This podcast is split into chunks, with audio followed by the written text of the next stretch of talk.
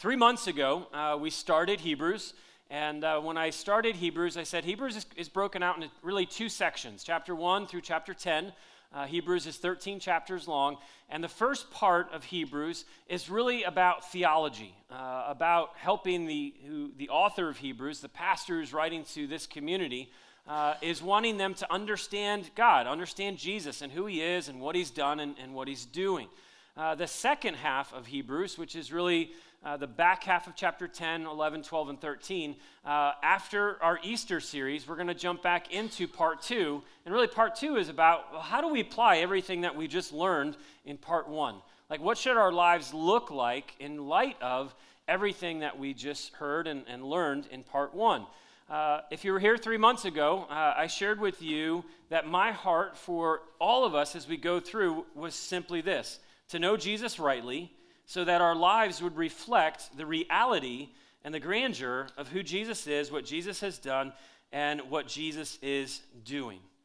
That was my heart when we started this journey three months ago, is that all of us would know Jesus rightly. And what we know of Jesus would be having a profound impact on our lives uh, and how we live. Like what, what Jesus did, what Jesus is doing would be shaping every aspect of our lives.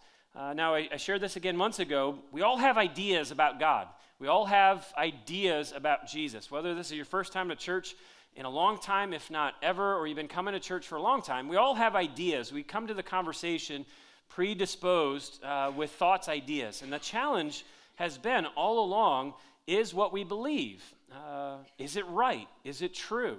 Uh, and the challenge has been might there be things that we need to unlearn uh, as we go so that we can learn rightly hey, this is who Jesus really is, this is what Jesus has done, and this is what he's doing.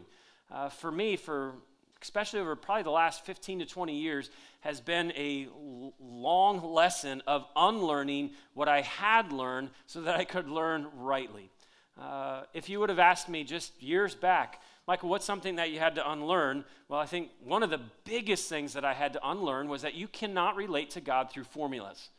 Uh, you cannot have a relationship with God. You cannot connect with God. You cannot relate with Him through formulas that you make up. So, my formulas were Michael, if you do this and you do some of this and you do a little bit more of this, God's going to look at you. That is going to equal, man, He's awesome. I am, I'm so proud of Him. I love Him so much because He's doing this, He's doing this, He's doing this. But I also had another formula. If I do this and don't do that and then do that again, God's going to look at me shaking his head in just great disappointment. Um, and God really had to teach me to unlearn. Michael, you cannot relate with me through a formula. You relate with me through my son, and that's it. Um, teaching Hebrews uh, for the past three months, I've never gone through Hebrews before. I mean, I've studied, I mean, I've read through Hebrews, but I've never actually really studied in depth Hebrews. And one of the things that I love about Hebrews is the author. Uh, his heart for his community that he is writing this letter to is that they would just be simply a people, men and women, who would walk with God. That's what he wanted for them. He wanted them to learn Jesus, who he was, what he had done, and what he is doing, so that they would be able to walk with God in such a way that they would be experiencing his presence in all things at, at all times. Now, as I've been thinking about this over the last three months, if that's his heart, he wants to help them walk with God. Uh, I wanted to ask you the question, uh, and it might sound very simple, uh, but do you know how to walk with God? Do you today, could you articulate this is how you walk with God? Imagine if someone came up to you and said, Hey, the creator of all things, the universe, the sustainer of all things, how do you actually walk with him? What would you say? How would you answer that question? How does one actually walk with God? Now, as you're thinking about how you would actually answer that question, let me throw another question on for you. Uh, would how you answer that question, would it be more about doing something or more about what's already been done? To be honest with you, if you would have interviewed me a few years ago and said, Michael, how do you walk with God? I would have been like, well, prayer, that's, that's a good thing. Read your Bible, go to church, serve, give, help. I would have given you a list of things do this, do this, do this, do this, and that equals a walk with God. Now, I'm not saying praying and reading your Bible is bad. Of course it's not. That's helpful. But that's how I would have answered the question How do you walk with God? If you were to interview me today, Michael, how do you walk with God, the creator of the world, sustainer of all things? How would you walk with him? I'd honestly just simply say Jesus. That's it. I would just say Jesus. Okay, Michael, that's a total Sunday school answer. It is, but you know what? It's the right one. How do you walk with God? Jesus? That's it. If you were to interview the men and women in the first century who were actually reading through and hearing uh, this letter of Hebrews, how do you walk with God? They would have said, the law, observe the law, pay attention to the law, be obedient to the law. The temple, something with the temple, maybe they would have said Moses. He was a great hero, spiritual father, patriarch. Some would say, well, the sacrificial system. But what the author wanted them to see is that Jesus is not only greater than all of those things, but Jesus alone is what it means to walk with God. Now, we're going to finish part one today, and I have a big question. It's the question that I'm asking and hopefully answering today is how does Jesus actually enable us to walk with God? If Jesus is the answer of what it means to walk with God, well, how does Jesus enable us to walk with God. Before I answer the big one, let me ask another question that, depending how you even answer this, is going to depend how the rest of this message goes. And that question for you would, would be this Do you really want to walk with God? Do you really want to actually walk with God? Do you want to have a relationship with the creator, sustainer of just all things? and say, I want to walk with God. Like for me, my heart, for my, I just, I want to be, I want to walk with God. That's it. I'm not overly concerned with what gets accomplished and all that gets done.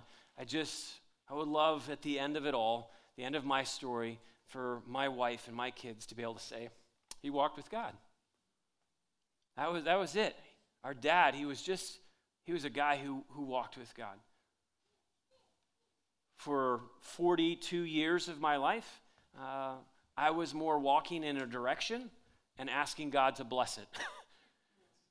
rather than actually walking in the direction that God wanted me to go. In a great uh, book by Larry Crabb uh, called Finding God, uh, he said this If I am to walk with God, one thing is immediately clear we must go in the same direction. I'm going to walk with God. One thing's immediately clear we must go in the same direction, and God doesn't negotiate. He invites me to join Him, and He will not go with me on side trips. There's a difference of walking in a direction and saying, God, I would love for you to bless. I would love for you to be present. I would love for you to take care of. I would love for you to provide in the direction that I've chosen to go. And there is a completely different of saying, God, if that's the direction you want me to go, I will walk with you. And I wanted to be very honest and very clear that walking with God does not mean that your life will be any easier. If you halfway pay attention to the Old Testament or the New Testament, you will find those who walked with God, their lives were really hard. There was persecutions, there was trials, there were storms. Many of their lives ended in death because the decision they made was to walk with God. And so I don't want to give you any false ideas that, hey, if I walk with God, then everything is going to be great. But what I will tell you is if you make the decision to walk with God and walk in the direction that God wants you to go with the life He's invited you to live with Him, you will walk through storms, you will walk through trials, you will walk through persecutions, you will walk through any hardship so differently because you will walk as one who does not walk alone. And that's what makes the difference. Walking with God does not mean it's easier, but it does mean I don't walk as one who's actually walking uh, alone. Hebrews, the author, has been seeking to help this first century community understand rightly who Jesus is so that they might rightly walk with God. Someone this uh, past or two weeks ago asked me, Michael, what's your heart for Genesis? And before they even really finished the question, I said, walking with God. That's it.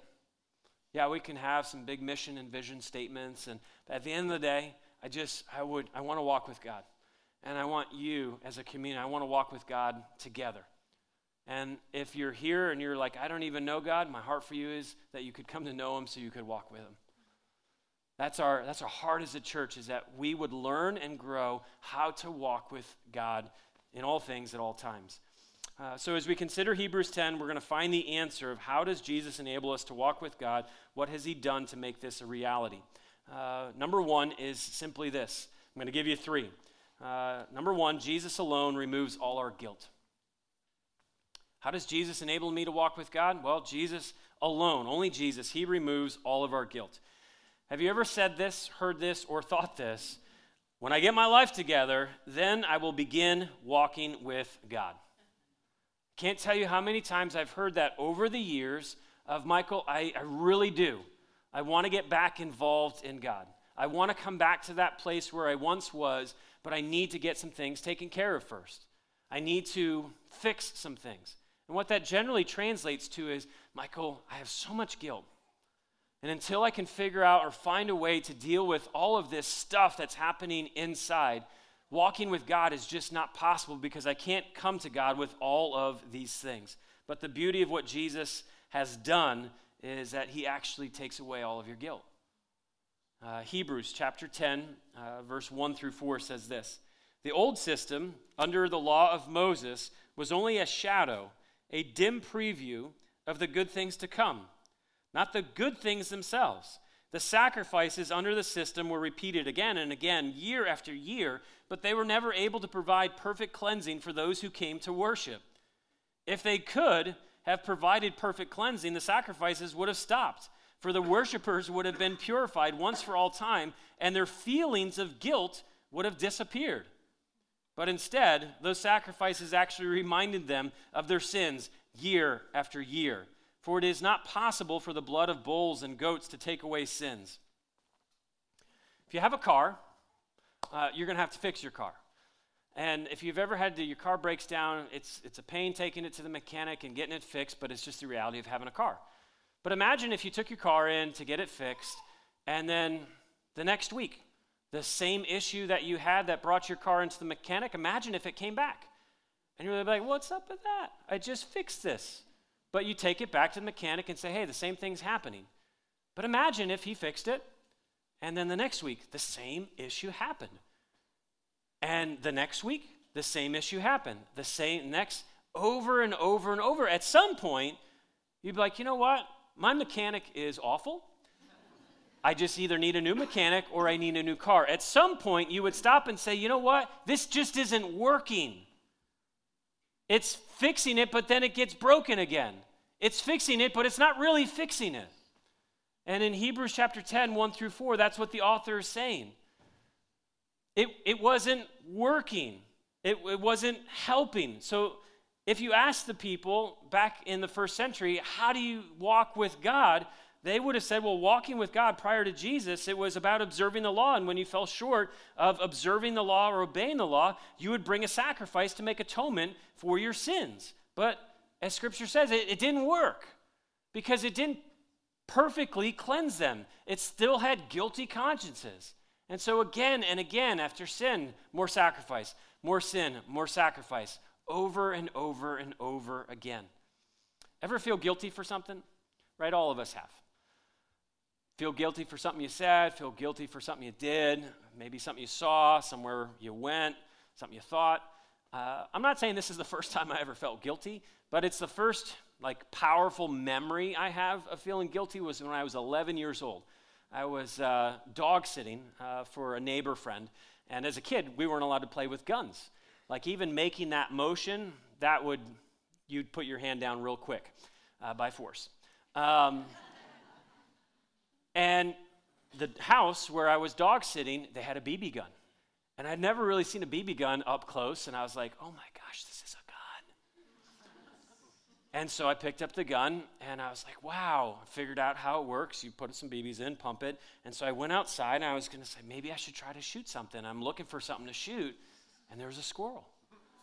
And I was 11 years old, and I was like, I will never hit this. This thing is like 15, 20 feet away from me. I've never hit it. So I, I pointed at it, and little 11 year old shot this little BB gun, and it hit the squirrel.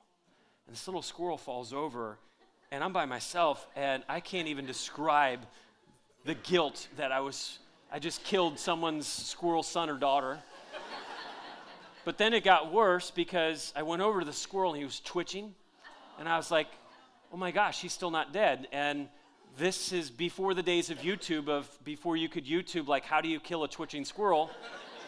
and so I'm looking over, I'm like, there's a shovel, and I'm like, I can't hit this with a shovel. That would just be. And so, I mean, I am like, it was bad. So I took the gun, pumped it up as much as I could, and put two in the back of his head. And I can't tell you how scarred I was with the guilt I felt for killing that squirrel. I know this sounds ridiculous, but I did not pick up a gun. Uh, I think the first time I picked up a gun after that was when I was like 35. I was so riddled with guilt for what I had done. I didn't know what to do with that guilt, and it just wrecked me. That was my first memory experience of feeling guilt. And as I've thought about guilt over the years and my responses to it, I wanted to share with you two things of what guilt often does to people. Number one would be this guilt, it leads us to do dumb things. Leads us to do dumb things, very dumb things. Adam and Eve, in the moment that they sinned and rebelled against God, the, the idea that they had, they were filled with guilt. They had never felt this emotion, this feeling before. And so what do they do? Hey, let's hide. Let's see if we can hide from the God who just made everything and made us. Let's, let's hide behind a tree and just pray like crazy to the God we're praying to that he won't see us. And now we're all naked and we know it, so let's get some leaves and somehow tie them together so maybe he won't see us. Guilt leads you to do dumb things. Judas, did you ever hear of a man named Judas? The man who betrayed Jesus? As soon as he realized what he had done, he, scripture says he was so filled with guilt. And so he ran back to the priest and said, I've, I've committed this horrific thing. Take the money back. I don't want it. And you would think that the priest would be like, Yes, you have. Yes, you have. And the priest respond, Well, hey, what is that to us? His blood is on your hands. So not only did his guilt, he didn't know what to do with it, he ran to a tree and he hung himself. He ran to the wrong tree. Guilt makes us do really, really dumb things. A second observation I'd make about guilt and what we do is guilt has a way of numbing, if not hardening, your heart where you just get to the point you're like, I just don't even care anymore. I'm so tired of feeling guilty for what I've done and what I say I would never do again, but only go back and do it again. Guilt has a way of just numbing our hearts. Here's what I wrote in my journal this week about guilt. When we have guilt and don't know what to do with that guilt, we begin doing things in order to get rid of that guilt. But the reality is that things we often do only lead to further guilt, thus piling guilt upon guilt. And I can look back at my life, and every time I felt guilty, I would try to get rid of that guilt, but then I would do things that would make me feel even more guilty. And so the question of is there a solution to this? Is there a solution where we can actually be free of the guilt we have? And the author of Hebrews says, yeah, there is. Because what Jesus did was effective for you. It was effective for all time. It says in chapter 10, verse 5 through 7. That is why, when Christ came into the world, he said to God, You did not want animal sacrifices or sin offerings, but you have given me a body to offer. You were not pleased with burnt offerings or the other offerings for sin. Then I said, Look, I have come to do your will, O God, as it's written about me in the scriptures. The beauty of the gospel is that Jesus came to accomplish for us what we could not accomplish on our own remove our guilt. Only Jesus alone can remove our guilt. And what prevents you and I from walking with God in the way that God wants us to walk with Him is guilt. But Jesus said, Everything I did was enough for you to live without guilt. Sadly, and I bless you, I don't know everyone's church background and experience, but sadly, guilt is used as a powerful weapon to manipulate people and to get people to do what they want them to do. Do you ever hear the phrase guilt trip? Yeah, who likes being put on a guilt trip? You're going to make me feel guilty about saying yes or no to this. And so we unfortunately see guilt being used as a weapon against people. You see that wives use guilt against their husbands, husbands use guilt against their, their wives, parents can use guilt with their children. You see it in the workplace. Bosses will make their employees feel guilty. It's such a powerful weapon that's, that's used. But God says, You kidding me? That's not my weapon. I don't want you to have any guilt. I want you to walk with me freely and lightly where you have no guilt. So I sent my son Jesus to do for you what you could never, ever do on your own. I want you to write this down. God wants you to walk with Him guilt free. Now, I know even hearing that and even saying that, it's like, gosh, Michael, that is just not possible that I, I could ever walk this life guilt free. But God wants you to walk with Him guilt free. We're going to sin, okay? You're going to sin today at some point, you'll sin tomorrow, you'll sin this week. And the picture that I would love for you to have in your mind, because when, when, we, when we mess up, when we sin, when we do what we want to do and we do the very opposite of what God wants us to do, rather than beginning to think through a list of, gosh, what, what do I need to do? I need to do this, I need to do this, I need to do this to fix it so I don't feel so guilty. The one picture that I want you to have the next time you sin is not thinking of a list of things you have to do, but the picture that I want you to have is this Jesus sitting down. I want you to picture Jesus sitting down. Let me read verse 12 of Hebrews chapter 10. But our high priest offered himself to God as a single sacrifice for sins, good for all time then he sat down. Why did he sit down? Because he was done. There was nothing left for him to do, there was nothing left for you to do. So the next time you feel guilty for whatever sin, rebellion, whatever thing you have done, I want you to picture Jesus sitting on his throne, sitting down. Not you scrambling around trying to fix it, make yourself feel better about yourself by maybe reading your Bible a little bit longer, praying a little bit extra harder. The picture that I want you to have is of Jesus sitting down.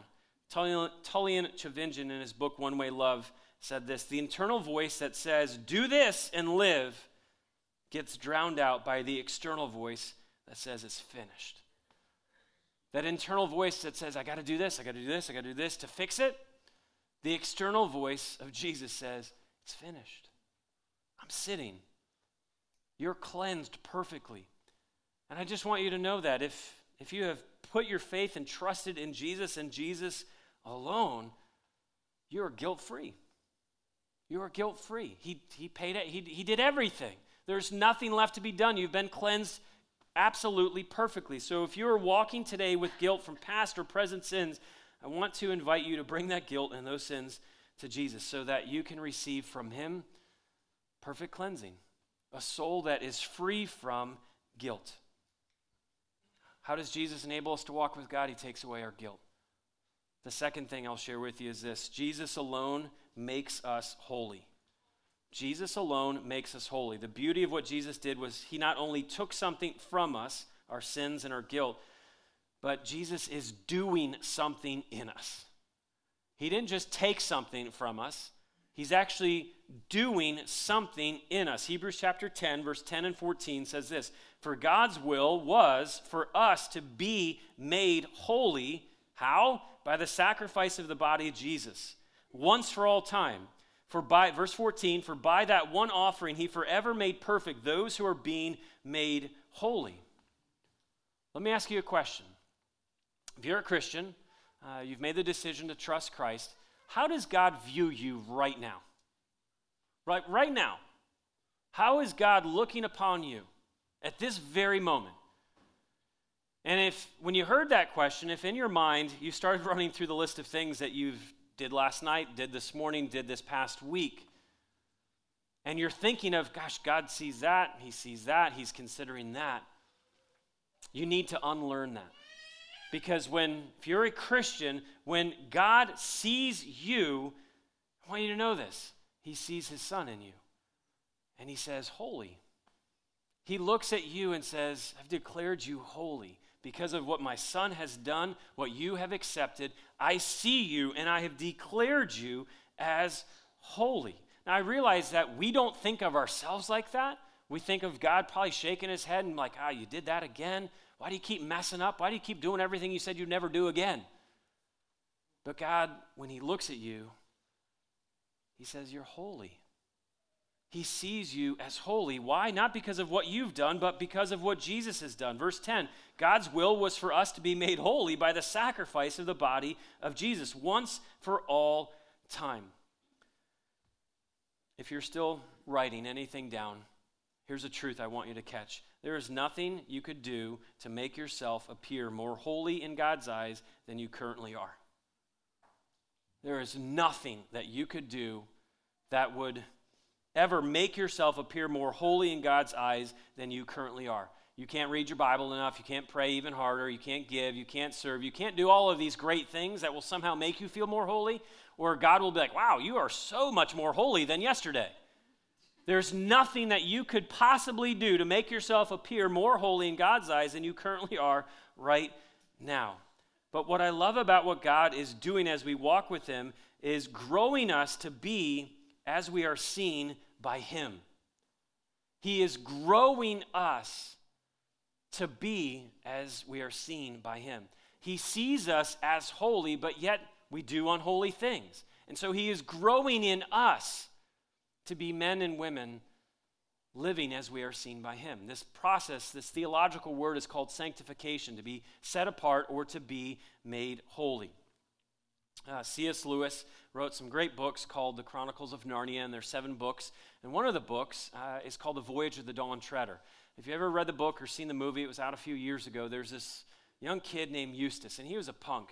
He was like the annoying kid in the movie, always complaining about something, had issue with everyone and everything. And Eustace, when he enters into Narnia, uh, he falls in, he comes across all of this gold, and his heart just lusts and craves after this gold.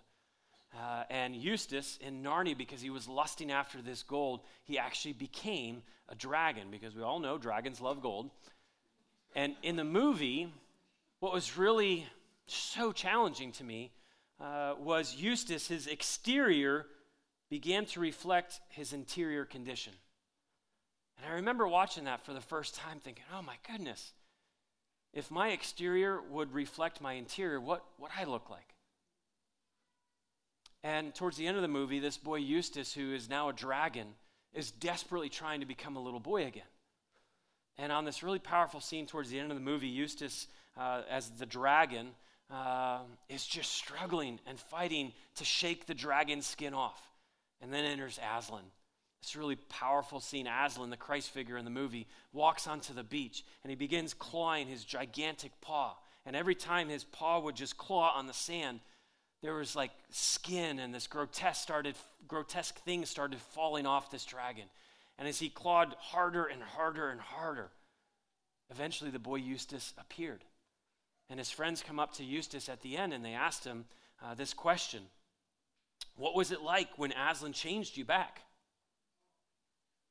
And Eustace said, No matter how hard I tried, I just couldn't do it myself. And then he came towards me, and it sort of hurt, but it was a good pain, like when you pull a thorn from your foot. And um, I get emotional about this movie. You should see me watching it with my kids. My kids are like, Dad, seriously, you need help. and because um, I feel like him, I feel like Eustace. I would love to say I'm Prince Caspian or some of the other characters that are just like the heroes, but I feel like Eustace. And for so long, I've been trying to change myself and fix myself and do all these things that I would appear not like the dragon anymore. And I love how Eustace just, how he said, What was it like? And he said, No matter how hard I tried, I just, I couldn't do it myself. This is a beauty of the gospel of what Jesus has done because God wants you to walk with Him. And so God is helping you to become as He sees you, and He sees you as absolutely holy. Sin turns us into dragons, as it were. Our exterior can get pretty rough, and for certain, there are some sins that become such a part of us that it takes a tearing or a ripping. But I wanted you to hear this. The Spirit is never looking to hurt us, rather, the Spirit of God is enabling us to become more and more like Jesus. Why does holiness matter to God? Like, why does your sanctification, why does your holiness, why does it matter to God? Because this is a few verses on it, but the New Testament, Old Testament is really concerned and tells us again in it, be holy. So, why does it matter to God? I wrote it in my journal like this Your holiness matters because people who don't know God matter to God, and God wants those people who don't know Him to know Him. And the primary way people will come to know Him is when they see others who look like Him. See, God is really concerned not just about you, but the people around you, in your family, in your neighborhood, in your communities, in your places of work. Whether that's in the business world, in the, in, in the universities, wherever it is. God really wants other people around you to catch a glimpse of Him. And the way that people will catch a glimpse of Him is when they see a reflection of Him in you. Do you ever be around someone who's like really angry? Like they're just an angry, bitter person. And every time you're around them, they're just filled with so much rage. You ever walk away from a person like that and you're like, man, I, I so want to get to know God now. After having been in that angry person's presence, I just, I can't wait to learn more about God. Do you ever been around someone who just complains all the time? They're a critic of everything and they're complaining and whining about absolutely everything. You ever walk from a person like that and say, I so want to get to know God? After listening to you complain, and whine and criticize anyone and everything, I really am inspired and compelled to know God. Do you know how it works? It's when people see hope, when they see generosity, when they see care and concern and forgiveness and kindness. When they see that in you, that compels people around you to say, How is it that there's so much care and concern and compassion and kindness and generosity so much grace, so much hope in you. Well, that's what God's like. And God is stirring in me to reflect who He is. So, why does your holiness matter? Your holiness, because people matter to God. And He wants you to use you to help other people see a reflection of Him. Before I finish, I'm going to give you uh, one more very quick thought. I wanted to ask a question. And this is a personal question for us as a church. And the question is Will Genesis be an environment where you can grow? Will Genesis be a community where sanctification can actually be your reality? Or will Genesis just be a place where you feel like, gosh, I got to put my mask on every time I walk in? I got to make myself uh, feel better appear better because I don't want people to really know where I'm at. I don't want them to see the dragon that I know is still there. So, will Genesis be a place where it's just all fake? And you got a pretense? Will Genesis be a place where you can say, I can grow there? God is sanctifying me. He's helping me to be like He sees me. Will Genesis be a place where that can actually happen? I hope so. I hope so. I would love to stand here before you and say, absolutely, yes, yes, a hundred times. But the only way that I can answer that question is just say, I hope so because that's not dependent on me, that's dependent on all of us. Would we create an environment and a culture where people can grow? Where if God is working things out in them, that they can grow. Ray Ortlund, who is a great pastor in the Nashville area, um, said this Gospel plus safety plus time. It's what everyone needs. A lot of gospel, a lot of safety, and a lot of time. Gospel, good news that Jesus loves sinners, wave upon wave of grace and truth. Safety, a non accusing environment, no finger pointing, no embarrassing anyone, no manipulation, no oppression, just respect, sympathy, understanding, a place where sinners can confess and unburden their souls. Time, no pressure, no deadlines on growth, Yes, urgency, but not hurry because no one changes quickly. Space for people to rethink their lives at a deep level. God has been patient, so time will we be patient with people as well. Ray Ortlund goes on and says, This is what our churches must be gentle environments of gospel plus safety plus time. It's where we're finally free to grow. So, would that happen here? Would you give people around you gospel? Hey, I just want you to know Jesus loves you. Would you point people to the wave and wave and wave upon wave of grace that God's given you? Would you help create a, an environment where it's safe? Hey, I don't stand as one pointing their finger about what you have done or haven't done. But would you help create and foster a culture within this community that it's safe to be where you are, trusting that God is continuing to work out his plan in your life? And would you give people time? I know sometimes uh, you get so frustrated. Why don't that why does that person just get it? But you forget to remind yourself that you just got it recently too. It took you years and years to get to where you are.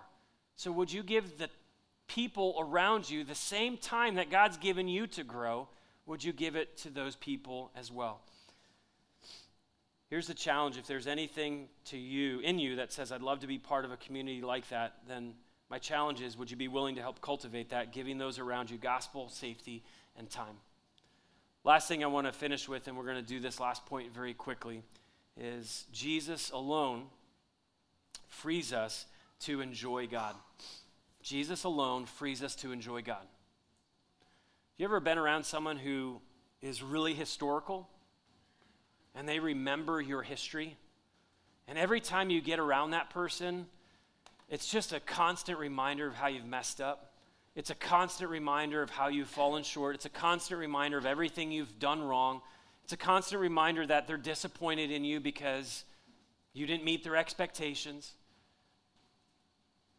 Do you love being around people like that? Like, is there anything in you that says, I enjoy walking with that person? I enjoy being around that person? No, I think all of us would say, no. I have no desire whatsoever to be around that person at any point in time. Can you imagine if God was like that?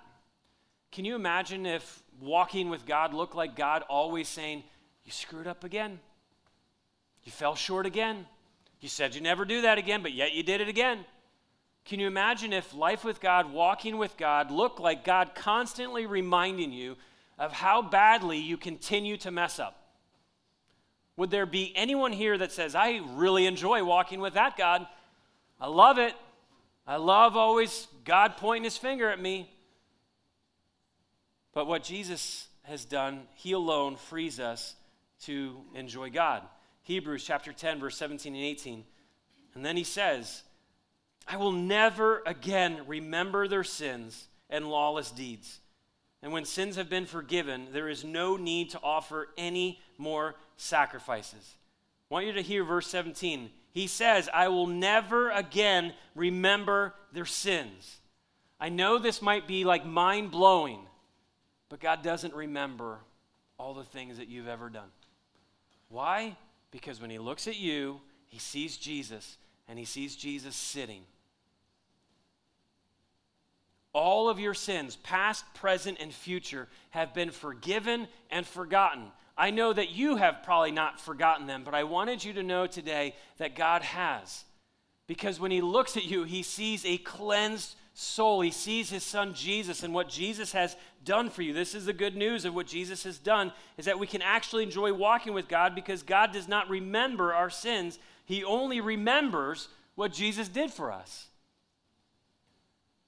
I really wanted you to catch that. Because if you believe that God remembers everything you've ever done wrong, you're going to have a hard time cultivating a walk with God where you actually enjoy it. If you can learn and this might take unlearning, but if you can learn that God does not remember your sins because he remembers his son paying for all of those sins, past, present, and future, Jesus will free you to enjoy walking with God. Where there is forgiveness, there is no need for further works to be done. Jesus' sacrifice has enabled us to just enjoy God. John Piper, in a great book called When I Don't Desire God, said this I was made to know and enjoy God.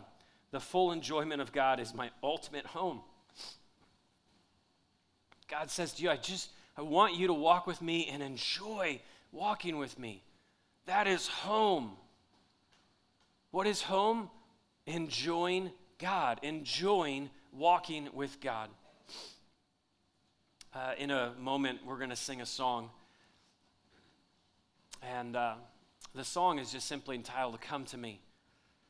And the opening lines say this Weary, burdened wanderer, there is rest for thee at the feet of Jesus in his love, so free. And then the chorus goes on to say, There is freedom, taste and see. Hear the call, come to me. Run into his arms of grace, your burden carried. He will take. Hebrews 1 through 10 has been instructing us how to walk with him. And as we close out part one of Hebrews, I wanted you to know that Jesus is what it means to walk with God. And Jesus enables, he's, he alone takes away all our guilt. He alone is who's making us holy. And He alone is who frees us to enjoy Him.